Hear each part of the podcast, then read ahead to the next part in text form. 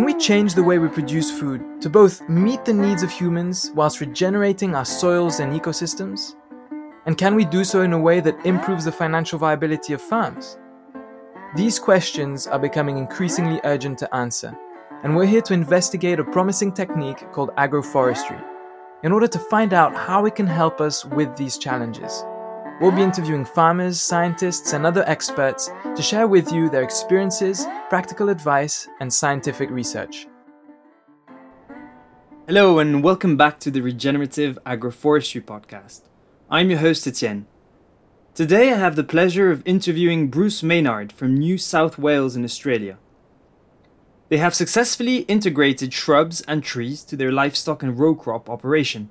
This increases his production and resilience through increasing the ecological function of the farm. It is fascinating to understand how he has designed and implemented such systems at scale with a very holistic and pragmatic approach. I came out of this interview inspired for my own farm, and I hope so will you. Enjoy. Hi, Bruce, and welcome to the podcast. Hello, Etienne, and thank you for having me. Could you start by giving us uh, a bit on your background and the story of your farm? I am a fourth generation farmer from central New South Wales in Australia. So, uh, approximately five and a half hours drive west of Sydney in the inland. Uh, where I live is a very flat uh, topography, and uh, and has traditionally been a mixed uh, livestock and cropping zone. Nowadays, it's mostly gone towards broadacre cereal cropping, and uh, it's mostly rain-fed farming where where I live. And uh, I have uh, uh, a wife and three children, and we intend to keep farming for some time yet. What does your farm look like in terms of productions? We have uh, uh, livestock and cropping uh, combined here, and also we do a little bit of uh, carbon farming as well. Uh, that is our current operation. Uh, in the past, we have had irrigation on the on the property for summer crops. So uh, in Australia, our uh, main cereal growing is uh, uh is strangely uh, for the rest of the compared to the rest of the world grows in the winter time because our winter times have a lesser evaporation than our hot, very hot summers that we have here. So uh, we um, have deliberately changed our operation to uh, make our farm uh, very much more complex and multi layered. So, uh, today, when we're talking about some of our work with shrubs and trees, it's in relation to what we have tried to do is reinstate as much landscape function as we, we could so that it supports our business and we have less need for outside inputs in the long run maybe a good way to picture it is what did the farm look like when you took over um, i imagine a good few years ago and what does it look like now in terms of landscape even? Indeed it uh, now has changed from being very cleared and open to now more complex with uh, broken up with lots of trees and shrubs across the landscape. So uh, approximately 35 year career so far i have had here, and uh, we have uh, during that time uh, planted over 320,000 shrubs and over 200,000 trees, in amongst also reinstating na- the native and naturalised grasslands. So we've we've uh, gone to a very much a polyculture uh, set up here. Uh, there is nothing monocultural from where it was uh, before, and uh, my forebears uh, uh, did a lot of clearing and um, and clearing out of trees and and so forth, and uh, now we have re- reversed some of that. Yeah, to get a sense of, of the scale, could you tell us uh, what acreage is dedicated to broadacre crops, and uh, you know how many animals you have? Yes, indeed. So we have um, uh, approximately 1,600 hectares here. that's just under 4,000 acres and uh, uh, regularly uh, we would have here on the, the property about two and a half thousand sheep and um, 750 growing cattle, and as well as having approximately 800 to 1,000 hectares of crop. And uh, one thing I should point out with uh, one of the systems we developed here with our no kill cropping, which is different than no till, um, is that we can retain the grasslands and grow crops in them. So they are a simultaneous use across the landscape. So when we're talking about grazing and cropping, they're actually combined throughout the year on those areas across the whole property. And uh, do you feed part of the, the grain you produce to animals, or is that a completely different uh, market and use? Mostly our grain is uh, sold off farm for uh, human consumption and uh, that will be increasing uh, into the future as well in terms of value because the local provenance factors of the grain we produce now are going to be more market valued because it's being grown in very complex circumstances in a fully restored grassland rather than sim- simplified monocultures. And uh, so the market is starting to wake up to the uh, possible uh, extra nutritional benefits of those uh, uh, factors in the end products. So, to get a bit of sense of, of your workflow through the landscape, um, how does it work? You then crop into pasture and you have a rotation to the different plots, or do you still have areas that are wholly dedicated to um, animal uh, grazing and then other areas that are uh, dedicated to row crops? Right. The uh, only places uh, just dedicated to uh, animals are where uh, complete clearing was not done across the, the landscape or the land form is unsuitable for machinery. But um, the majority of the property is actually um, interlaced with uh, cropping and grazing at all times. So it's a grassland that may contain now 100 or more species uh, fluctuating in composition and mass. And into that, we actually sow our crops and harvest in amongst them. So, this system of no kill cropping is quite substantially different from uh, all other cropping methods in that it, it actually uses more complexity to grow crops rather than simplification to grow a maximum amount of, of crop. So this grassland layer supports the uh, the shrub and tree layers, but also likewise the symbiosis of those spread throughout our property uh, enhances the amount of uh, plant growth that our animals can utilise through the year, but then also our um, our crop growth. And I should quickly add that that um, we're in quite a temperate area here, so our winters are not uh, cold. We do not receive uh, any snow of any significance, and might only have approximately ten or so frost events per winter time. So it's a um, moderate in its winters, very very hot and dry in the uh, the summers, but our rainfall is non-seasonal, so it's spread at any time throughout the year, but are very, very variable. So um, we have long periods of, uh, of high evaporation and low rainfall in this area. And what kind of soil uh, do you have? Is it quite rich or is it quite marginal land? It's um, on a, a, worldwide scale. It's a, it's a, a fairly marginal, not high nutrient. Uh, from an Australian perspective, it's uh, uh, it's quite reasonable, and uh, it's alluvial based. Uh, soils that have been deposited by river systems over the last few million years.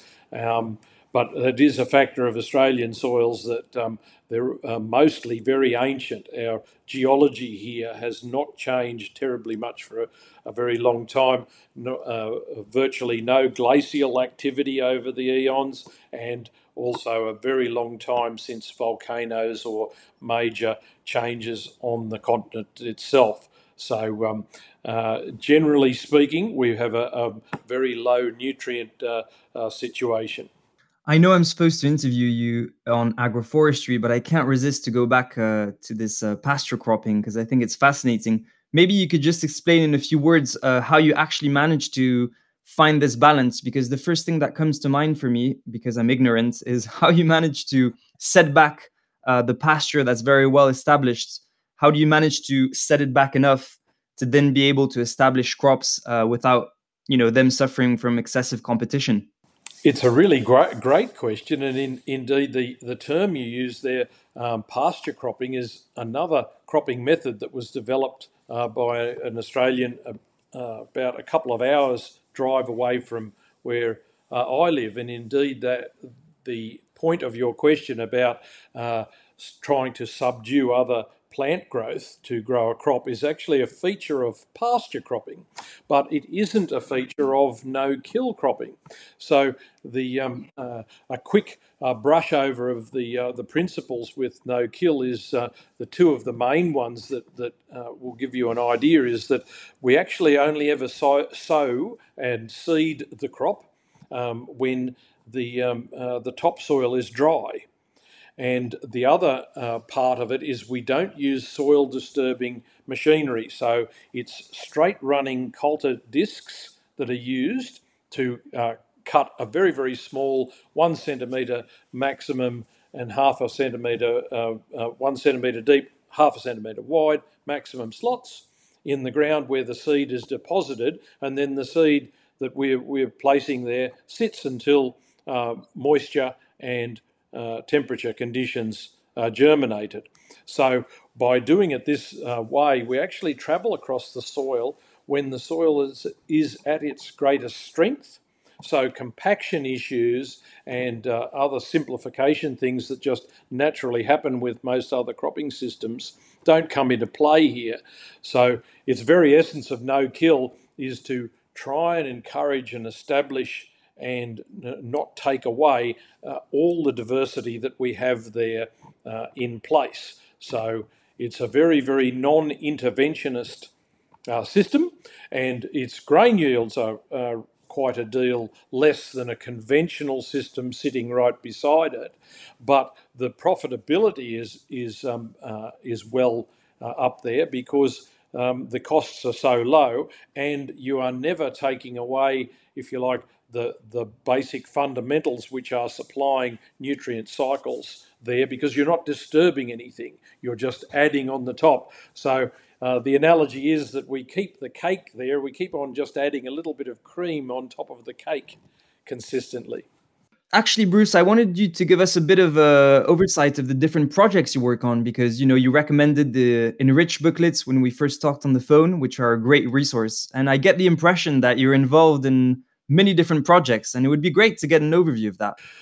Yes, and, uh, and it's been a, a really enjoyable uh, journey I have uh, uh had in natural resource uh, management. So, yes, it, it covers the full mix of uh, plant, animal, and in fact, human interactions in a practical way. So, my role nowadays is to go and help people more and extend this, this knowledge in a practical uh, fashion because uh, no techniques are, uh, are, valid or useful for individuals unless you can personally see how that can be applied in a fashion that, when one is talking about agriculture, is uh, practical and possible and economic at that at that time. And uh, so there are a lot of factors that that uh, feed into that, and my uh, uh, work is very enjoyable that I go across and intertwine animal and human behaviour uh, in amongst our effects of, uh, of the vegetation that we manage, whether it be in agricultural areas or whether it be in arid pastoral areas. We are still all managing it in various ways. So, what we're trying to do is, as much as possible, simplify businesses but complicate the biology and the ecosystems rather than uh, accept the, the worldwide pressure on us, which is to complicate businesses but run very simple biologies. I like that. I like that a lot. And I'm really curious to see um, how you've managed to do so because it's a recurring theme for Dimitri uh, and I as we interview people is how do you complexify uh, ecosystems while still keeping something that's manageable in terms of its complexity to manage because you know um, that's obviously you know the difficulty. And I, am glad you touched upon that uh, right from the start. Maybe to go forward in the conversation um, you could tell us a bit about the trees and shrubs on your farm and how you started planting them and the story behind that. Yeah, so uh, our major uh, plantings, we uh, started with shrub plantings rather than trees, which is slightly unusual, but uh, droughts in our uh, climate and situation are, uh, are very common. they are getting worse as the effects of climate change are uh, playing out. But we started out with thinking about putting in fodder shrubs, and uh, one in particular called saltbush, uh, Atriplex nummularia. And uh, it um, is a useful forage shrub for animals to use. But we always did have a view when we were placing it across our farm that it needed to serve not just the uh, uh, animal forage um, uses, but also act as a windbreak and also a, um, a sunshade as well for, once again, not only the animals, but the other plants that we have between those shrubs. So, right from the very beginning, we, um, uh, we started to uh, try and think of our landscape not like a checkerboard of uh, individual pieces spread across it, but more like an artist's palette that they would use to mix colours across it, because that's a more natural state, but also with that very clearly in, in thought in mind that you've mentioned, it needs to be practical, but we can edge towards progress in a practical way too by continuing to try and, uh, as it were, mix the colours together. How did that idea first come about? Uh, was it common thinking at the time uh, in certain circles in Australia, or how did you get to this way of thinking of your landscape and seeing shrubs uh, as the tool to to go forward? Yes, we were, weren't the first to uh, do it in the Australian context, but as we progressed along, we uh, developed things um, more and on the basis of already existing uh, science and experiences, I would suggest, right round the world for a very long time, hundreds, if not thousands of years of uh, variously good layouts of uh, trees and so forth across landscapes uh, with where people see how they, they interact. And, and it's a really, really big point that we uh, made plenty of mistakes along the way that um, one can uh, put in trees or shrubs in a landscape and actually depress the profit or even depress the ecological state of the soil if you don't have eyes for the the multitude of of effects and so it isn't just shade but it's also wind flows across your landscape and uh, and sunshine and water flows. So depending upon your your situation our designs got steadily more sophisticated as we went along but one underlying principle that I, I give to people as a, as a takeaway that if you have the option, whatever your land form is, to place uh, plants in a curve rather than straight lines, then you will get more ecological benefit than just the straight line. There are many, many times, of course, that that straight lines or linear uh, situations are the best fit for an operation, and that's perfectly valid, and you just go with that. But even if you can put a slight curve in it, you get a lot more benefit from the edge effect across the whole property, in particular when thinking with water flows or wind flows. Could you develop a bit more about how this curved shape is, is significant and helpful to achieve those benefits? In particular, if we focus for a moment on wind flows, it increases turbulence in a shorter distance. And so, if we had um, uh, alley farming uh, layouts, for instance, and we compared uh, straight lines to just slight curves, and we're trying to uh, maximize the amount of inter-row space between the two designs. Uh, with straight lines, you can end up actually creating wind tunnels when the wind blows along those straight lines, thereby ne- negating a lot of the uh, benefits that you, you had.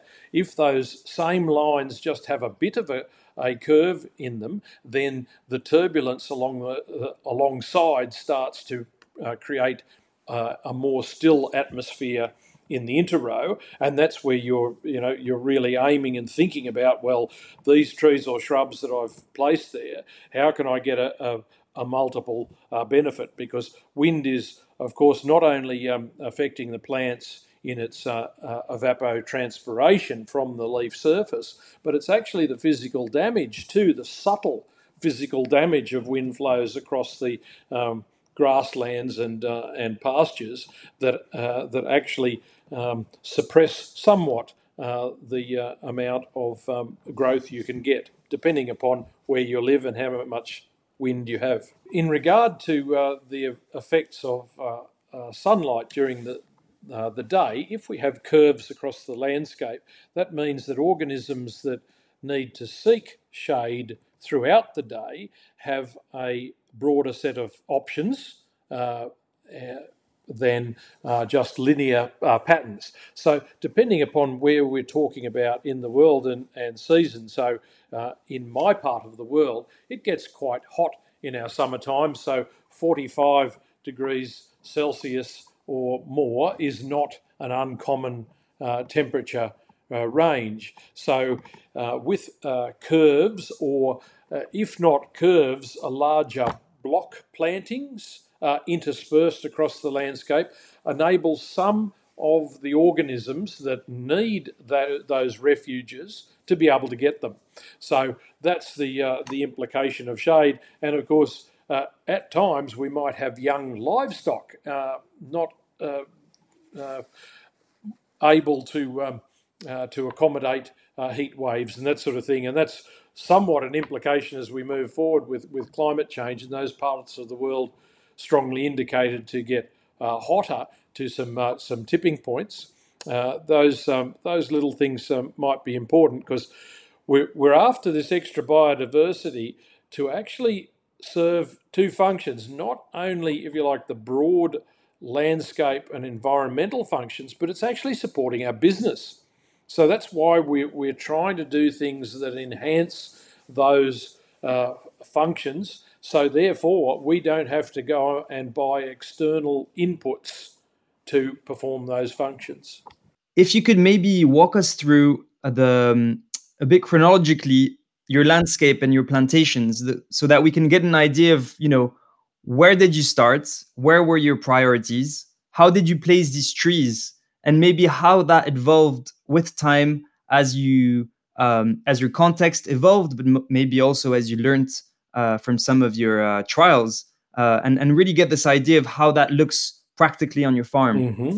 Yes, uh, great question. So um, uh, the the biggest principle that we've tried to do over the long time, term is to keep on creating connections across the landscape for biology to keep on moving and supporting uh, the, the landscape. So all the, the birds and the bees and the, the, the bugs and everything we can't see as well as things we can see uh, are interconnected so that they can uh, better shape the uh, the open areas. So in a way, our, our main production is always going to be off the grassland base because we're either growing plants that we uh, are going to consume their seeds or the animals are going to consume plants that and we eat the animals. So maximizing that is the business imperative, and supporting that that grassland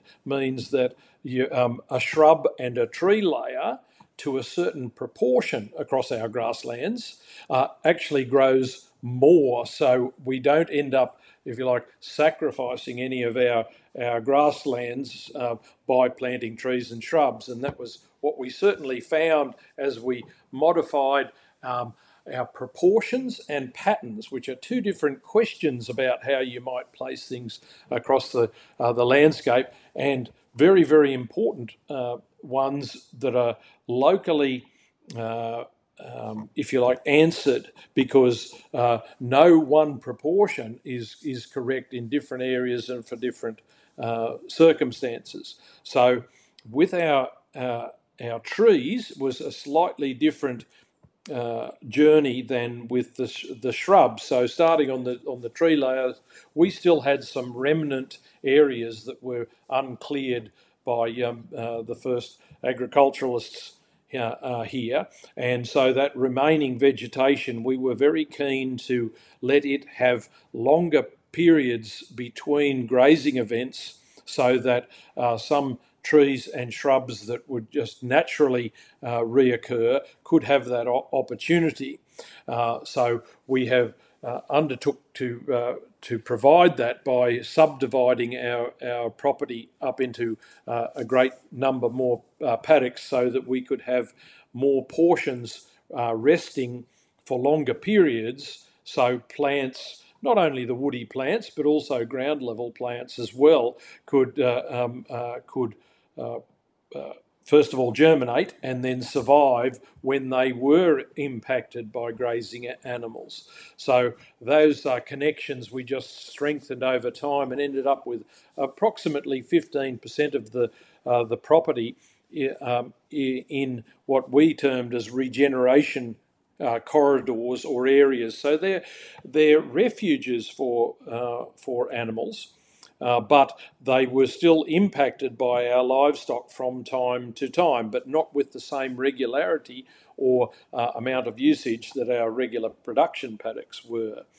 With the shrubs, it was a di- bit of a different um, uh, aspect that, as I mentioned, we started from uh, thinking about how can we provide a longer lived plant to help us through drought times, something that would continue to grow when the grass layer had long ceased uh, growing in the in that uh, particular season, and that was our starting point. But uh, then we soon realised uh, that. Uh, in a lot of landscapes uh, in Australia, the missing layer in the landscape is actually the shrub layer.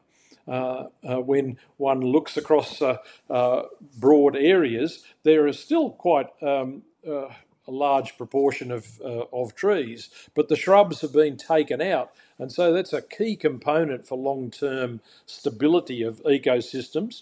And uh, so as we went along, we um, we varied out the uh, uh, the number and type of shrubs that we reintroduced, and uh, had an emphasis on ones that were useful as far as livestock grazing, but their bigger use was to uh, provide shelter and maximise the grassland uh, growth, and they could do that in a faster and and more economically uh, effective way than waiting for trees to grow for a long uh, term uh, to uh, provide those same benefits. So it isn't an either or proposition there. We would uh, gone along this journey doing both, but trees, especially in our part of the world, take some considerable time, some uh, usually uh, at least um, 20 years or more, to be fully effective as uh, windbreaks, as an example, whereas shrubs can attain that within two years.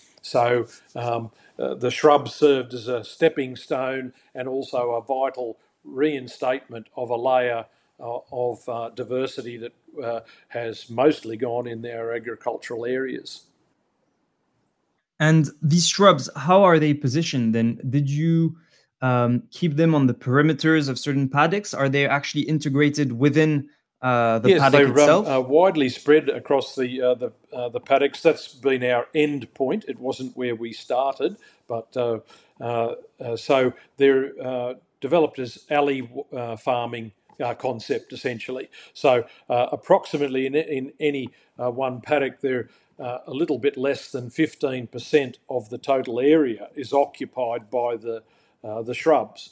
Uh, when we've uh, we've kept the statistics on that by adding those shrubs that are edible for the, the stock, we've actually doubled the amount of animals that we could keep on those areas uh, right the year round, even though we have 15% less grass, as it were. Um, that has um, uh, enhanced the um, uh, the total productivity as well as what they are actually eating off the shrubs themselves. Wow, that's amazing.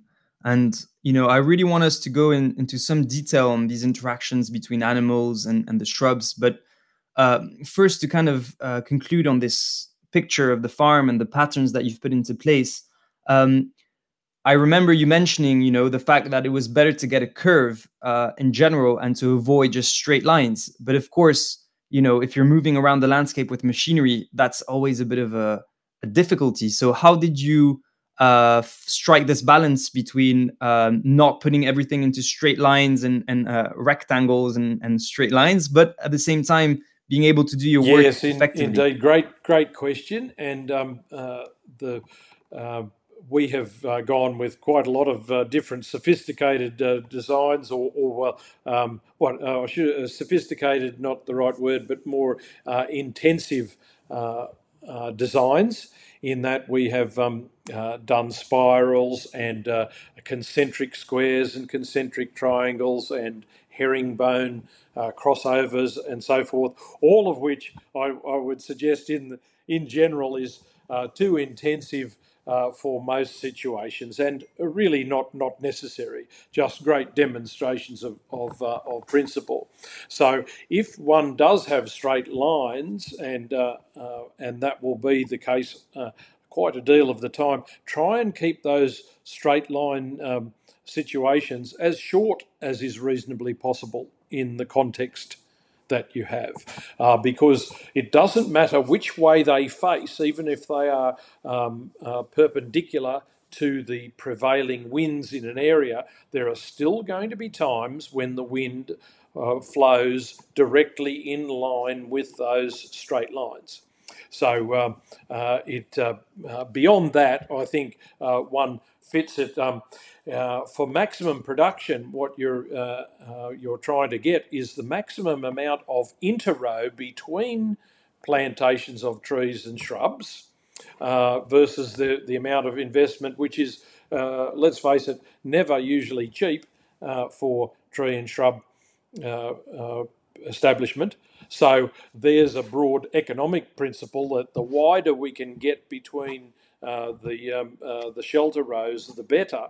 But then we start to run into some natural uh, principles there that as you go wider, then obviously you have less and less effect from the actual um, uh, uh, vegetated rows. The, the woody, let's call them the woody plant rows, and then you have less edge effect biologically across the whole landscape. So there is there are balances there, but not just one, um, if you like, criteria for the the balance. Uh, curves are interesting and good, um, and the the principle being the wider the interrow, the more that um, that you will benefit by having a curve rather than just straight. Um, I do uh, like to encourage people to to think about the, um, uh, the base uh, principle of that if one is establishing a, um, a shelter belt, the sheltered zone uh, behind that belt is approximately 10 times the height of the plants we're establishing. So, uh, in the case of our, our shrubs, uh, they were approximately two metres high maximum, and so therefore we had 20 metre interrows before the next lines of, of shrubs. And, uh, and that's a base principle. There is new science out that, that shows that if you have multiple rows, that sheltered zone can actually be as high as 20 times the windbreak height. So that gives you more flexibility to think about broadening your, um, uh, your interrow area to accommodate uh, practically machinery and so forth. Uh, I always say never design on machinery widths themselves because your machinery now is not the same as uh, your grandmother's or grandfather's ones, and uh, we can almost bet it's not going to be the same as our, our, our grandchildren's ones. So uh, try and design to uh, natural principles and science uh, as far as we understand it at the moment, and then fit your machinery in. But everything being practical is a good answer too. And I'm wondering because you have two different things going on. You have uh, cropping, which means thinking about uh, machinery and movements, but you also have grazing, which also makes you think about you know movement of animals in the landscape, uh, access to sh- to shade. Um, and so, how did you go about? Did you, to a certain extent, specialize some zones where some zones are really thought out through like the grazing lens, or have you always tried to keep uh, your options open by having you know uh, possibility to be cropping and the possibility to be grazing? Indeed, we've had a very strong focus to try and do all of those things uh, all of the time. So to have have that uh, producing at all three main layers, grass, shrub, and tree layer, and trying to maximise that uh, that production uh, level. And so uh, that's been a very heavy focus to to have that when most of, if you like, our human activities are going to be uh, on the ground level uh, as such. Um, but uh, those other levels are, are a reintroduction of proportions of it. So in our part of the, the, the world, that will only ever be a um, uh, in total of the area. Um, pr- let's call it in that sort of that probably 15 to 25 percent maximum of the total area. Anything beyond that, and then you're starting to reduce the total production of the grassland layer. Uh, and so there is a, um, uh, a bit of a point that, in, in fact, uh, you mentioned the Enrich group, they did modelling on that with forage shrubs just in general for their uh, for farming practices here, and they came up with an answer that on a, uh, a model farm, 10 to 15 percent shrub cover would provide the maximum economic effect. Below that, it mightn't be making uh, much of a whole farm difference. Above that, and you can start to subdue uh, profitability. Okay, so if I if I'm to sum up the mental picture that I have after listening to you, um, mainly it's uh, like an alley cropping setting, let's say, with some two meter high shrubs, and then with some spacings uh, around. You said twenty meters.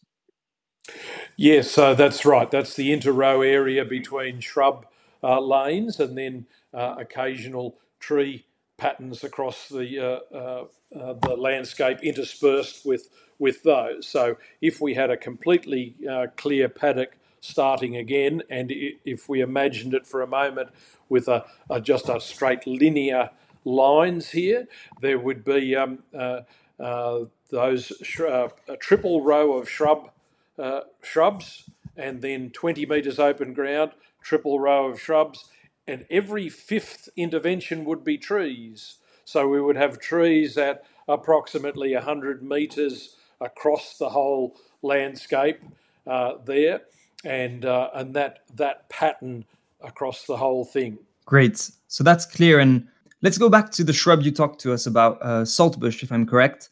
Um, and yeah, what's its value in terms of nutrition for animals, and uh, how did you come to select that specific plant?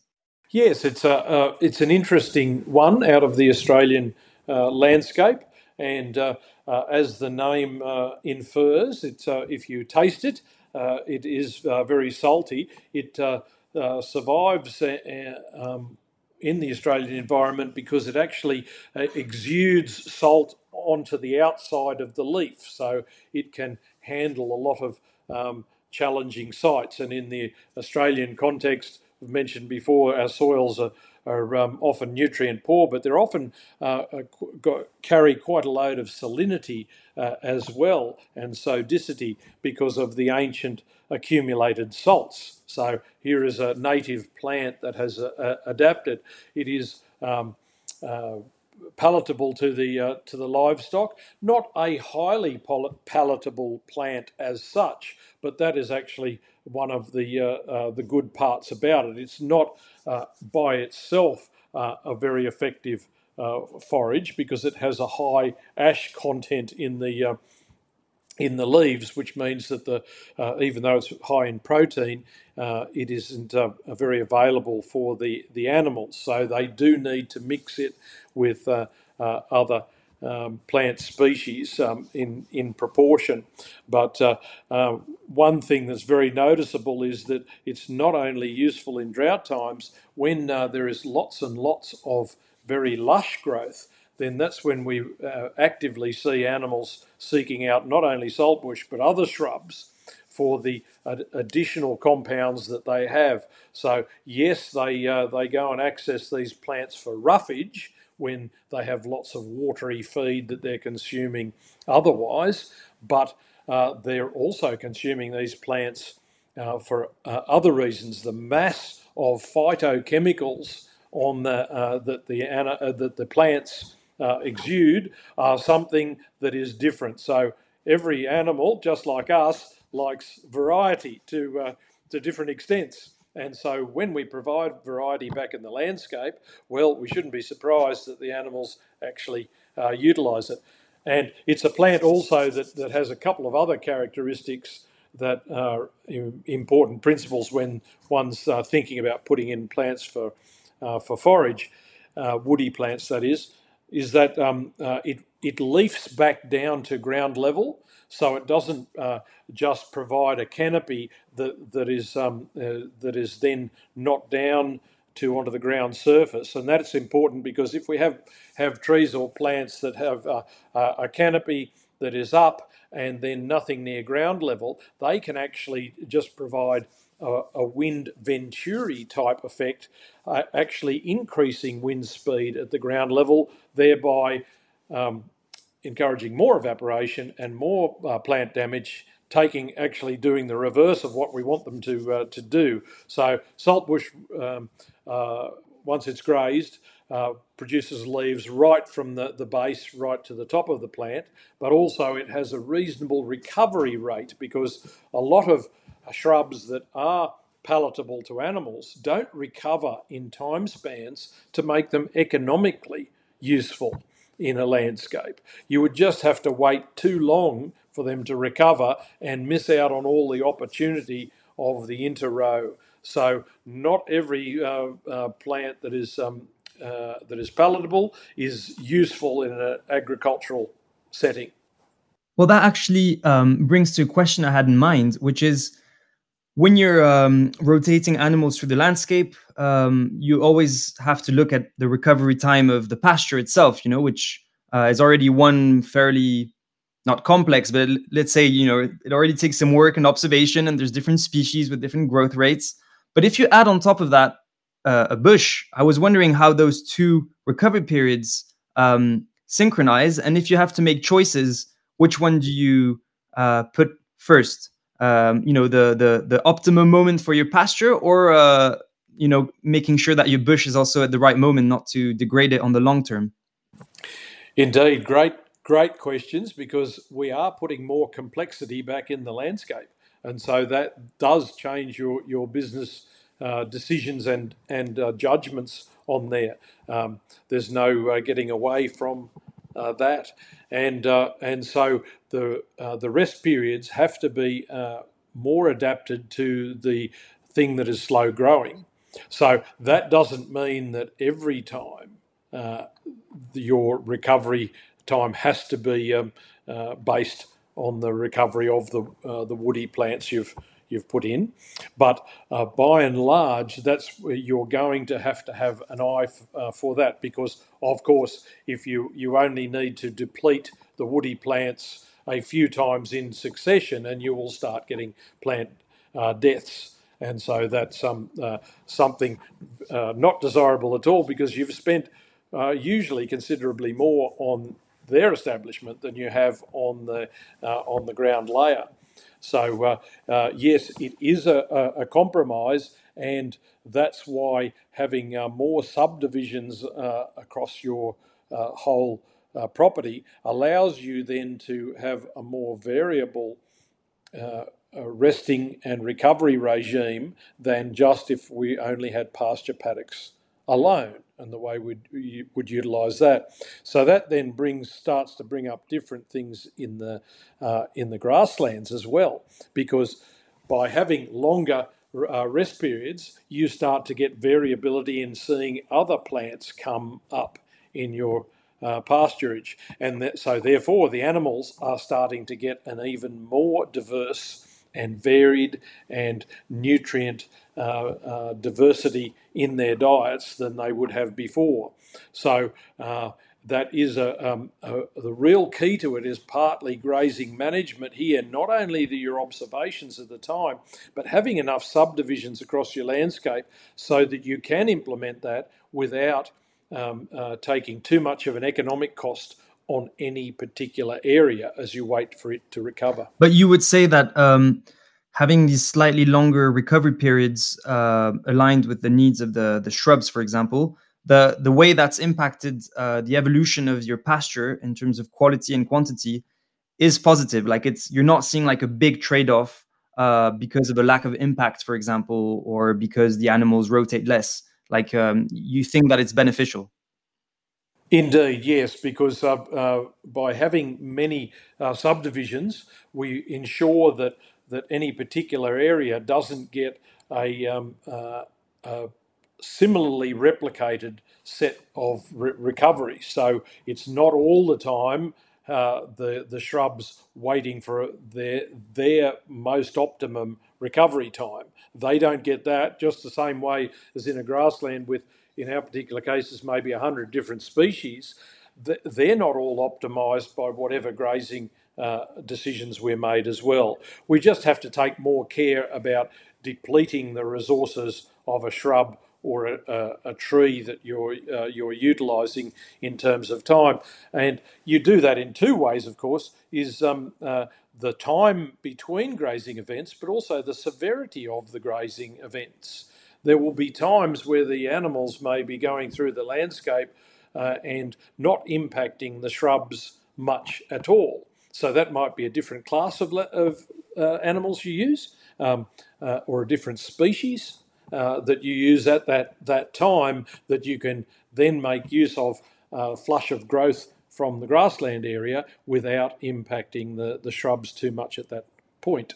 So there are a few different ways of of coming at it, uh, but all the time what we're seeking to do is is try to ensure that we don't fall into as best as possible a rotational grazing system that is set by habits of ourselves. We want to try across our landscapes to shake it up a bit and be uh, uh, not predictable because if we fall into predictable uh, habits, which we are all creatures of habit, so that where we will tend to go towards, but that will restrict the, the amount of diversity that we'll see in our areas. So um, uh, this is part of a, a whole farm basis that it's not just the, the, the plants and it's not just the, the animals, it's of course the whole picture of how we're uh, interlacing that that together. Did you include any other types of shrubs then? I mean, you made it clear that the initial and the bulk of the shrubs that you've planted uh, are salt uh, bush, but have you then tested different shrubs as well? Yes, we've uh, we've planted in excess of uh, sixty different species over time uh, in a, a, variety of uh, different Um, uh, ways. Some direct seeding of plants, some uh, some uh, small scale, so approximately ten centimetre high, four centimetre root ball seedlings, and then to the occasional advanced shrub that might be um, 30 centimetres high and with a 10 centimetre uh, root ball. Um, the aim there has been to uh, provide the biggest diversity of plant species that therefore bring back more function. A, a saying that I use, uh, and this relates to the animals digesting things, is every plant brings different nutrients at different times in different concentrations to the soil surface. And then animals are another way of then cycling that via the inner interactions of, uh, of the biome that they have within them. Uh, so, therefore, we're bringing a greater range of, of nutrients from our soil profile. So, a, a way of, uh, of me thinking on the business uh, side of things is I want to utilise to the greatest depth the amount of soil that I have. I pay for it in a, a, scale that's lateral, but I want to use it to the biggest depth. And so, therefore, a bigger mix of plants gives me lots of different roots and compounds and, and so forth coming back up to the soil surface that just could not happen otherwise. And that means that you've integrated this diversity within like the same line, for example. So if you have a, um, three, you were saying three row like plantation of, of shrubs, no? Um, in your alley cropping. um, then you would have a mix of all kinds of different shrubs there. Uh, yes, we haven't done too much of that in most of the production paddocks. Generally, we have kept the very diverse plantings for uh, corridors of uh, connection in uh, from regeneration areas because the landscape was so broken up. The the uh, areas that still had uh, remaining vegetation of a natural form uh, uh, were separated from one another. So, generally speaking, our, our main uh, diversity of species has been to establish in, in corridors that connect those, and then from time to time, those areas we would graze. So, uh, a good example of how that would practically be is that if we had a very um, extreme weather event, some very cold times, that might be a time that we would u- utilise a very diverse planting that's uh, only a biodiversity corridor for uh, 99% of the, the year. Just for a short duration, it is uh, impacted by animals uh, in order that we can have the animals survive uh, really severe weather. Uh, and so it's a, a, wonderful example of the investment there. Um, probably shouldn't be um, looked at on a per hectare basis because that is actually a survival mechanism for our flocks and herds for the whole year round, even though it's only a small area, uh, an in more intense amount of uh, investment originally in its uh, regeneration, but uh, it affects the whole of business considerations. Continuing on this, uh, this focusing on the shrub and, and the role it takes in your farm, when are they consumed typically? Then you were saying that they're consumed at moments uh, in the spring with uh, lush growth to get some like fiber and, and rough uh, matter. And then you also said in the summer as well, uh, when it's dry. Uh, that's the two main moments where the animals will be actually taking nutrition out of them. Uh, yes, it's the two times that, that it has the, if you like, the, the maximum consumption. when presented with them and with uh, this is with experienced animals. If we uh, bring in animals that have had uh, no access to those shrubs previously, uh, they will take some time before they incorporate it heavily into their their diet. Uh, but um, for experienced an- animals, uh, then they're accessing it. all the, the year round, as much as we possibly can. And that's one other part of the whole of farm basis we just don't want a few patches of shrubs where the animals only encounter them uh, infrequently over the, the year's basis. As best we can, we try and have, have it that they're encountering shrubs most of the time. And then that way, their internal uh, dietary biome uh, keeps enough of the microorganisms going at a strong level so they get the maximum benefit from the shrubs they're, they're eating. But also, it's a, a lesser time for them to uh, uh, get reintroduced and get benefit from eating it. So we find they're, they're um, using it all the time. Probably a pretty simple rule with um, dietary mixing of, uh, of animals is that usually they will be um, uh, using anything from six to ten species of plants as the main part of their diet. After that, there seems to be no limit to the amount of diversity that animals will incorporate into their diet above the uh, the main about 85% that they use in their diet. Hmm. And I focused a lot on the the kind of uh, diet aspect and the grazing aspect, but actually uh, you were mentioning many other benefits in terms of uh, microclimate. I'm curious to see, you know, you mentioned that you were able to double your stocking rate, if I'm correct. Is it mainly because of, you know, an added availability of fodder, or is it actually through an increase of uh, the resilience of the pasture because of this windbreak effect, for example, or other benefits uh, that the shrubs and trees provide? Yes, you're uh, you're uh, correct there, and the dietary mixing that the animals uh, are able to do uh, with the uh, the grass layer and then mixing it with a proportion of, of shrub layer, uh, plus the interactions on the edge of everything we, we plant as additional layers. The edge effect has been something very much in our, our minds. Trying to maximise edge effect across the landscape means that the science is pretty clear on that that you maximize not only the number but also the mass of the organisms that tend to use both types of stuff. So, uh, birds are a great example of, of that. If you place shrubs and trees across the landscape, woodland birds will utilize partly the grassland as well as the woods that they go and shelter in. So they're not only just taking resources from there, they're bringing resources back as well.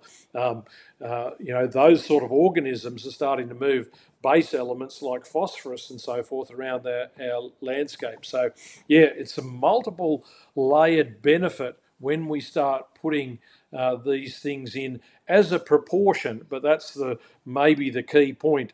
Not just totally this, totally that, not just one species, but keeping on thinking of doing a range of things and making sure you uh, you keep your cake as well as adding more layers of uh, icing and cream onto it as much as possible. You know, I'm wondering in, in comparison to neighboring farms that maybe haven't done this work of including uh, this shrub layer and thinking really about wind protection, would you say that the the pasture stays, for example, greener longer or starts to green earlier because it's not being dried out by the winds? Because you know that is the reasoning but i'm really curious to see what you've actually observed uh, on your farm. Very definitely and uh, in our dry and hot summers that we have uh, here um, very very apparent that the uh, length of time that the grass stays greener uh, on those uh, paddocks is quite considerable it does vary a lot between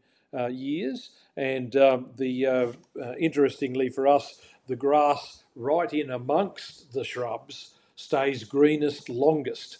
Uh, that was unexpected for us. We we had for for so long thought about plants in competition rather than thinking about the complementarity that uh, that happens. So uh, that's the if you like an exciting part of what we've seen uh, in our landscape. That the more we add uh, uh, plants in into there and uh, has only added to the complementarity rather than establishing more competition.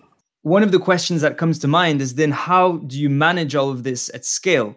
We've touched upon it a bit before, but I want to go into some detail now and maybe starting logically with uh, how you achieved planting so many trees or managing the regrowth of so many trees. So, taking things from the beginning, how did it all start and how did that evolve through time? Yeah, so um, uh, our ability to uh, reinstate uh, the woody vegetation actually rests on something related to the grasses, actually, which is grazing management and uh, the the partitions across the uh, the landscape. So um, uh, we have approximately 115 paddocks across our whole property now, and we had uh, for a period of time up to uh, 160. And so I mentioned that from the uh, for the possibility that if we're establishing in any one of those uh, areas um, some woody vegetation, then because they're only a small percentage of our property, we could take them out for the length of period, time needed for the shrub or trees to get properly established before uh, livestock reintroduction without affecting our, our business in a, uh, a large fashion. So that is really a, a key point um, for anybody doing these sort of transitions. You, uh, you tend not to be able to do it economically in large uh, percentage proportions of your place at any one time. You have to start thinking about uh, uh, beginning doing a little bit at a time, and then you won't even notice the um, uh, the small amount of amounts of areas that you have set aside while they're growing. That does, of course, depend on how long you have to uh, wait until you can utilise it with uh, with livestock. But of course, if we are using alleyway situations, if you're cropping in those areas, well, then effectively you've you've lost very very little of the economic potential in those uh, those years. But we're after a true mix here, something that that um, uh, that isn't just uh, cropping alone in, into uh, intercropped into uh, tree and shrub areas, because inevitably, if you do not have livestock in your system, then you are going to be having to uh, rely on outside inputs to keep that amount of simplicity. Uh, animals, of course, eat a lot of things that that um, from a cropping perspective and that sort of thing would usually be uh, classed as weeds and so forth. So uh, this is a, a way of uh, getting into it. So starting with with smaller patches and enough of a, an opportunity so that you don't miss that on an economic sense is the first point.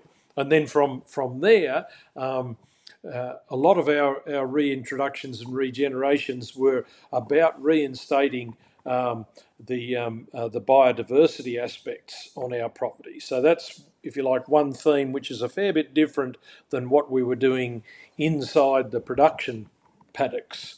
So uh, two quite uh, uh, substantially different aims, as it as it were. So trees into our production paddocks was something that we only started to do um, a good 15 years after we had already started to put shrubs across our, our landscape because the economics weren't uh, there. It was too long a wait to um, uh, take them out for trees initially until we had raised our stocking rate by putting shrubs in, and then we had the opportunity to start to do more tree uh, reintroductions. So, if I understood properly, there's a good amount of natural regeneration, let's say, on the areas that were already planted with trees, the corridors that you maintained. Effectively, there's a lot of trees that came back naturally, and a lot of that diversity wasn't necessarily planted, right? Yes, that's right. In uh, in areas, yes. So. Uh, um, and we needed to enhance that and add to it. So uh, uh, the biggest additions we did there were on the diverse shrub side of things. So that range of species that we put back there were locally uh, endemic ones uh, to this uh, area. So um, uh, I might just say we take a view here that we, uh, if we have a, uh, an option of planting a local native versus an, an outside species, we will pick the um, the local native um, only from the point of view that that we know that the package of, of organisms that operate with that plant species if it's locally adapted and here will be a larger package than if we bring uh, another plant that might equally thrive here but is not uh, native to this area um, uh, uh will actually have in the whole soil and airflow and uh, and above ground. But as, as far as we're concerned every bit of diversity we can bring in we're we are always keen to uh, to plant more uh, woody plants that will survive in our area that aren't native, uh, as long as they um, uh, they're not a, a, species that is increaser and and uh, would become an environmental weed.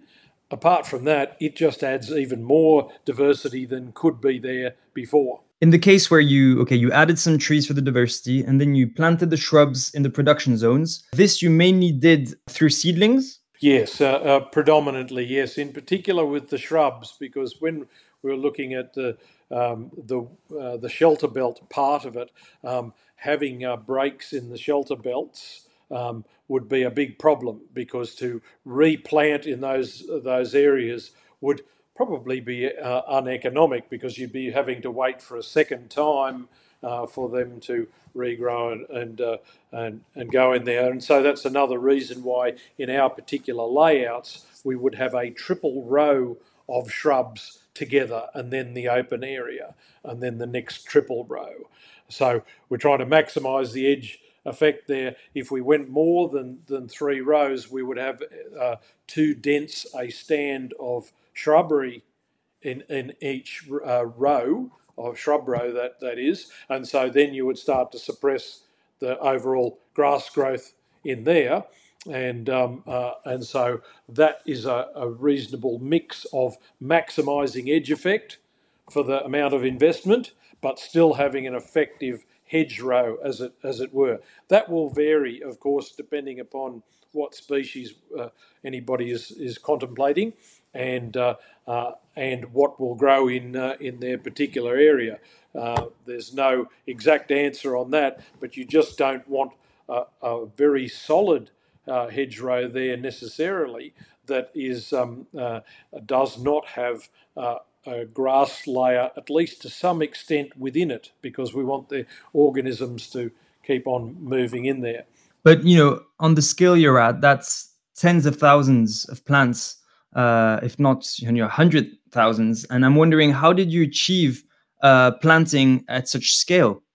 Yeah, so mostly they were put in with uh, vegetable transplanters that would grasp each individual seedling and place into uh, disturbed um, uh, lines. So, uh, because of the high evaporation rates in this part of the world, we need to uh, at least six months ahead of time start um, some deep uh, tillage work down to uh, uh, as much as a little bit more than a, a, a one metre with uh, deep ripping on, on those, and then to keep those um, uh, uh, tilled up and plant free. So it's almost a, um, a, traditional tillage option, but with maximum moisture re- retention.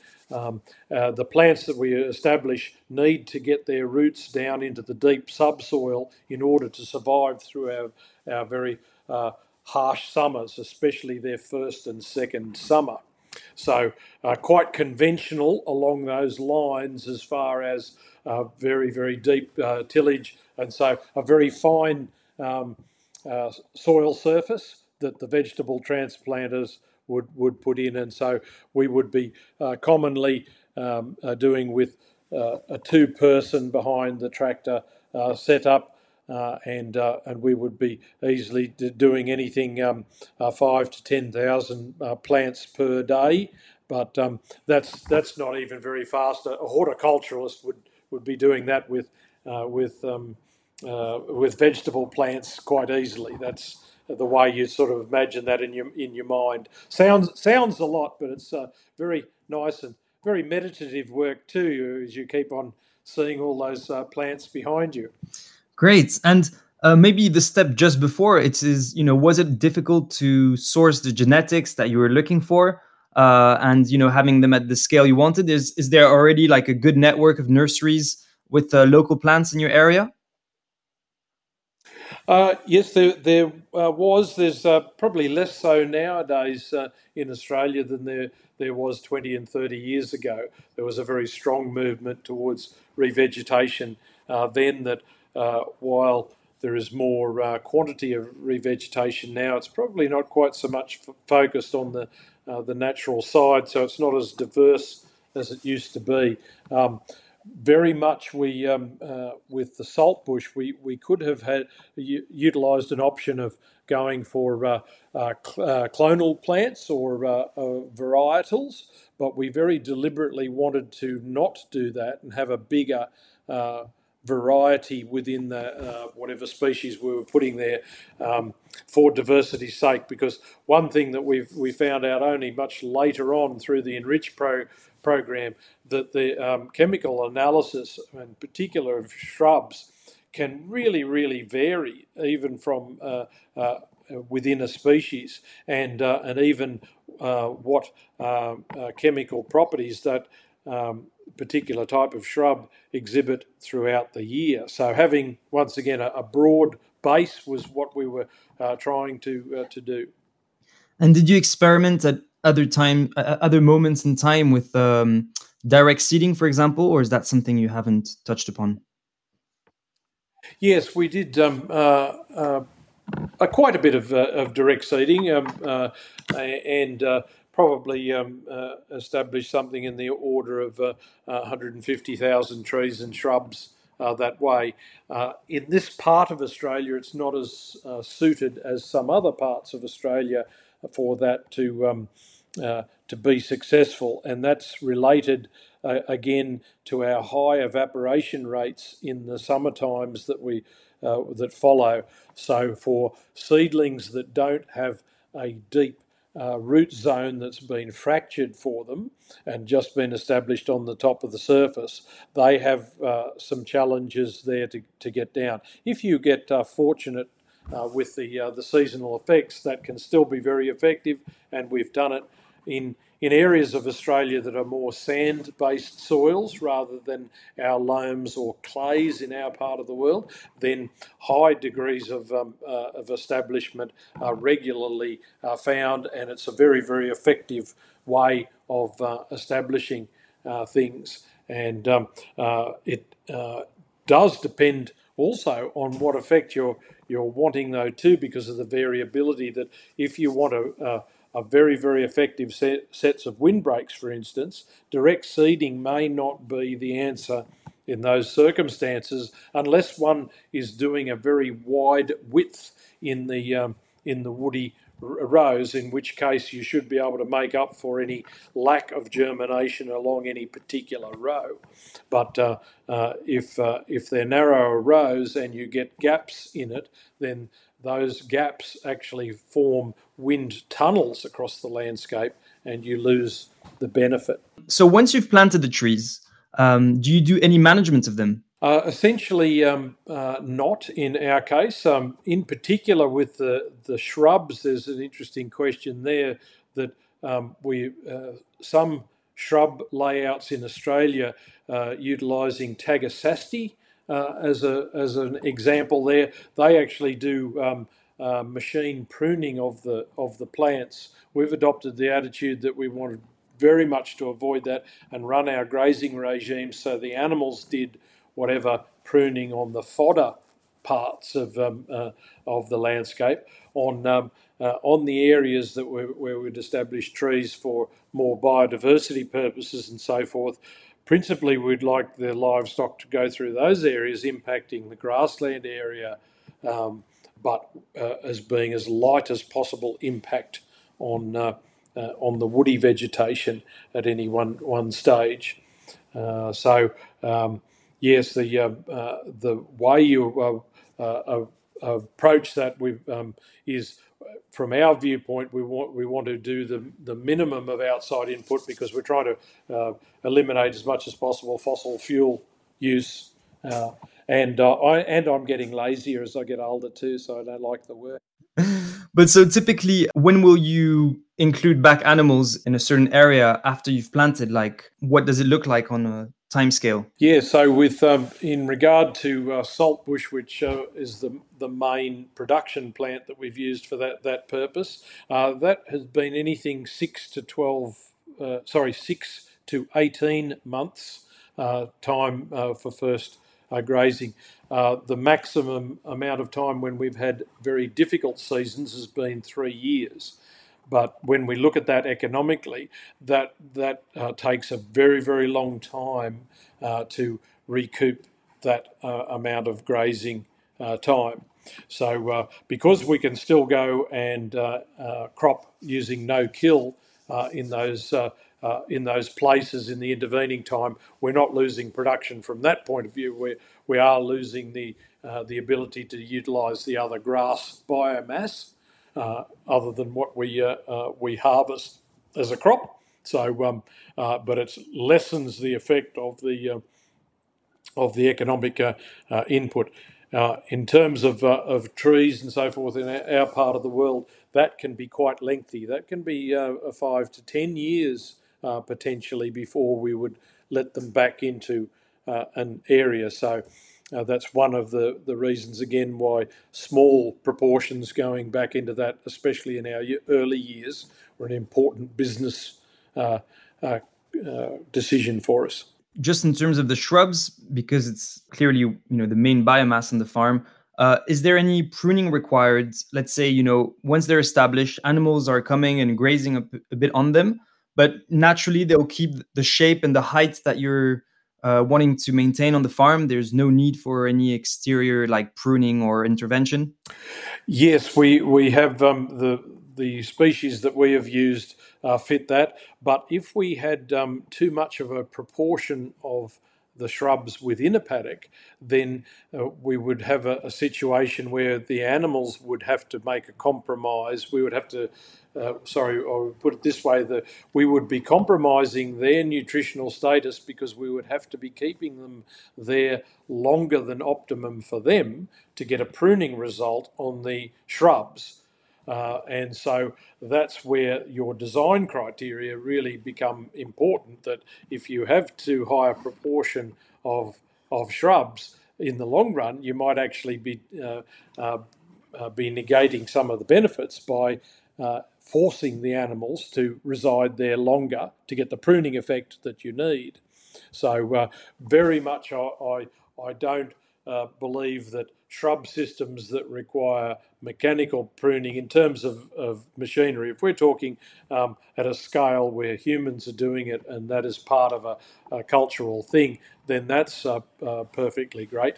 Uh, but um, uh, with machines, that's that's uh, outside energy and outside input and a, a profit uh, impost, a cost on the on the business as well that uh, you've just put in there. So it's a structural uh, uh, problem for the the whole farm considerations. Um, listen, you know, I think you've mentioned it a good few times and alluded to it to this business and kind of strategy approach to including perennials but maybe we could wrap it up uh, you know to to conclude this um, this episode yeah to understand really how that fits in the farm strategy. So there's a few principles that i've heard through the conversation. Really one on the timing of you know first starting with shrubs that are going to have a, a quicker return in a sense. And yeah maybe you could elaborate a bit on on how those the shrubs fitted into your business strategy and also maybe some of the conditions uh, for it to be successful? Yes, great question, and I think it it uh, can be seen as a stepped approach uh, uh and uh, layers in the landscape. We needed to get our our grazing regime at the grass level uh, sorted out first of all, and with enough different possibilities, and in our case, enough subdivisions and paddocks across the area, so we could start to exercise some business decisions of reintroducing shrubs or trees. With, without that base level on the grazing uh, uh, considerations, then we uh, we really wouldn't have been able to afford the proportions or time out of those proportions for exercising shrubs or, or trees, and also then we wouldn't have been able to take full use advantage of the tree and shrub plantings and gain the benefit. So uh, grazing management across landscapes is uh, actually a really quite a, an important foundational part and provides the avenues to go and uh, and implement these other things, but also then the benefit, the business benefit, but also the natural benefit uh, as well. The more we grow the, the total look of diversity across our, our properties, um, however much that can be, because it can't uh, there's uh, be to the maximum of uh, of any area because it, we are still going to uh, have to be simplifying our system somewhat to get our human needs across it. But the trick is to try and simplify it only as much as is possible and maximize everything else. I'm just wondering in terms of, of cash flow and obviously the main challenge for from the business perspective is that you're having to put quite expensive cost upfront for establishing the trees and then only seeing that return uh, a few years after. You mentioned the stepped approach, which I totally understood. But uh, yeah, how, how do you manage that kind of gap between costs and benefits? Yes, great question. Um, especially when, uh, uh in the case of uh, long lived trees and so forth, uh, any realistic benefit will be only gained long after I am gone. So um, that I believe comes back to the to the proportion and the amounts you're able to do as you go along.